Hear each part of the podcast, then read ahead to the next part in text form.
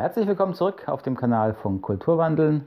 Mein Name ist Markus Fischer. Heute geht es um das Thema, warum Empathie nicht immer gut, ja manchmal sogar gefährlich ist.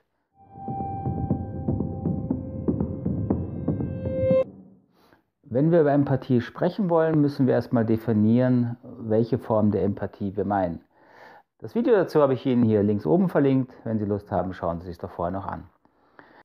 Wenn ich sage, dass Empathie manchmal wenig hilfreich, wenig nützlich, sogar schädlich sein kann, dann meine ich die Form des Mitgefühls, das wir erlernen und erwerben und erweitern, wenn wir aufwachsen. Dabei kann man sehr grob verschiedene Phasen und Stufen unterscheiden, auf die ich hier in den Videos ja auch schon öfters zurückgekommen bin. Und dieses, diese Lebensphasen und diese wachsende Erfahrung kann man eben auch mit den Entwicklungsphasen beschreiben, auf die ich hier schon öfter Bezug genommen habe. Und so müssen wir eben auch bei der Empathie verschiedene Phasen der Entwicklung unterscheiden. Wir können zum Beispiel eine egozentrische Form der e-, Empathie entwickelt haben. Damit ist die Phase der Entwicklung gemeint, bei der wir unseren Entwicklungsschwerpunkt auf uns selbst haben. Wir können überwiegend nur uns selbst in den Blickpunkt nehmen. Und natürlich haben wir da einen guten Kontakt oder häufig einen guten Kontakt zu uns selbst, können unsere Gefühle, Bedürfnisse wahrnehmen. Und das ist eine Form des Mitfühlens, aber eben nur mit mir selbst. Deswegen bezeichnet man das als egozentrische Form der Empathie. Und Sie sehen natürlich schon, in dieser Empathie kommen andere Menschen erstmal nicht vor.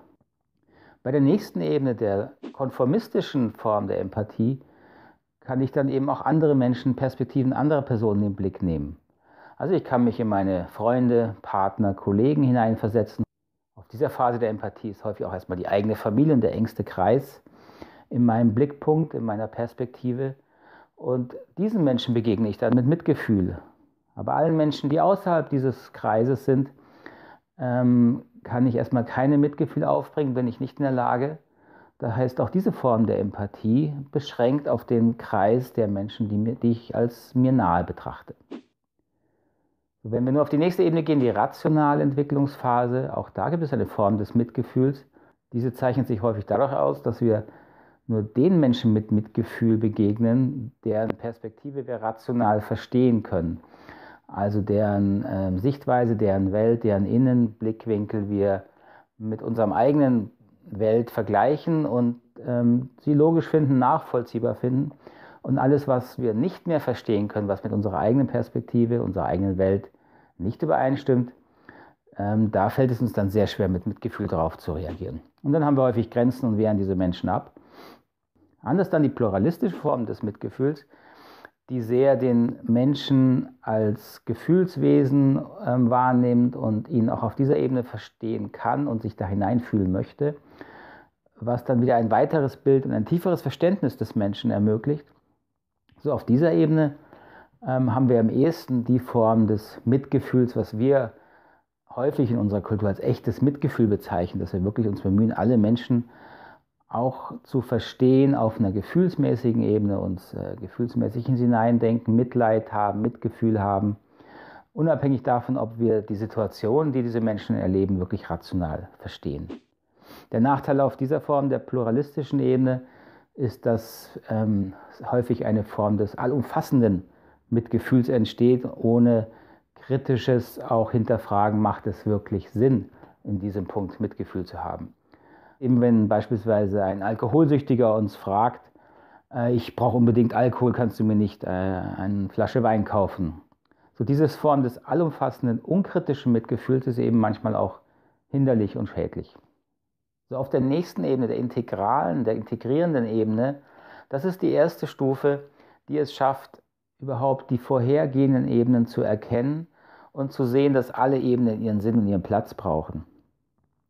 So Empathie auf dieser Ebene entspricht am ehesten dem, was man als weisem Mitgefühl bezeichnen kann, dass ein tiefes Mitfühlen und sich hineindenken in die Perspektive der anderen Menschen ausdrückt und enthält, das aber auch kritisch sehen kann, wann hat dieses Mitgefühl Grenzen, wann ist es nicht mehr sinnvoll, wann ist es sogar schädlich. Man muss eben verstehen, dass Empathie auf jeder dieser Entwicklungsphasen auch zu viel sein kann. Es braucht immer ein gesundes Maß der Empathie. Eine gewisse Form der egozentrischen Empathie ist natürlich gesund und hilfreich und brauchen wir alle. Zu viel davon, also wenn wir nur auf uns gucken, wie es uns geht, was wir brauchen, ist im Gesamtkontext eher schädlich. Die konformistische Empathie, das Mitgefühl mit meinem Umfeld, ist natürlich das ein, eine sehr wichtige Eigenschaft und häufig der soziale Kleber, der überhaupt erst gute Kooperation möglich macht, dass wir uns auch in die Perspektive anderer hineinversetzen. Wenn es allerdings zu viel wird, dann neigen manche Menschen dazu, zu sehr auf andere Rücksicht zu nehmen und sich selbst aus dem Blick zu verlieren. Die pluralistische Ebene hat das Problem mit der Empathie, dass sie Empathie so als so großartig und wichtig darstellt, dass sie häufig vergisst, dass es auch andere Formen braucht. Wenn ich als wichtigsten Wert habe, ich will und muss alle Menschen verstehen, was ein Kennzeichen der pluralistischen Entwicklungsphase ist, dann vergesse ich manchmal, dass es eben auch Formen der Empathie gibt, die ausgenutzt werden können. So also der kritische Blick, gerade der rationale Blick auf die Empathie geht dabei häufig verloren.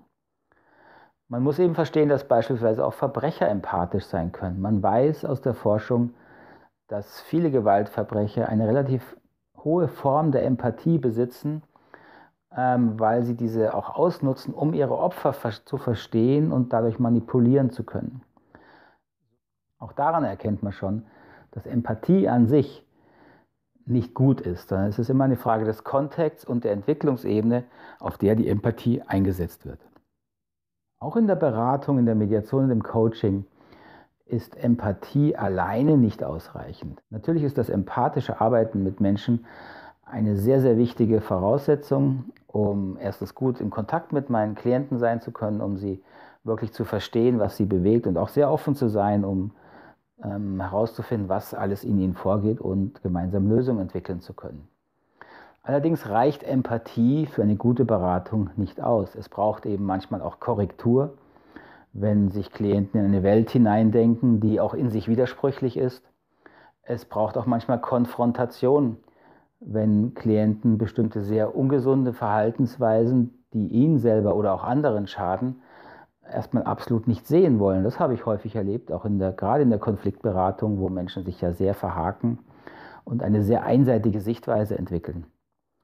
So, ich hoffe, diese Sichtweisen auf die Empathie machen Sinn und Sie können etwas damit anfangen. Wenn Sie Fragen und Kommentare dazu haben, freue ich mich. Bitte einfach unten in die Kommentarbox schreiben und dann sehen wir uns hoffentlich wieder beim nächsten Video. Bis dahin, alles Gute. Tschüss.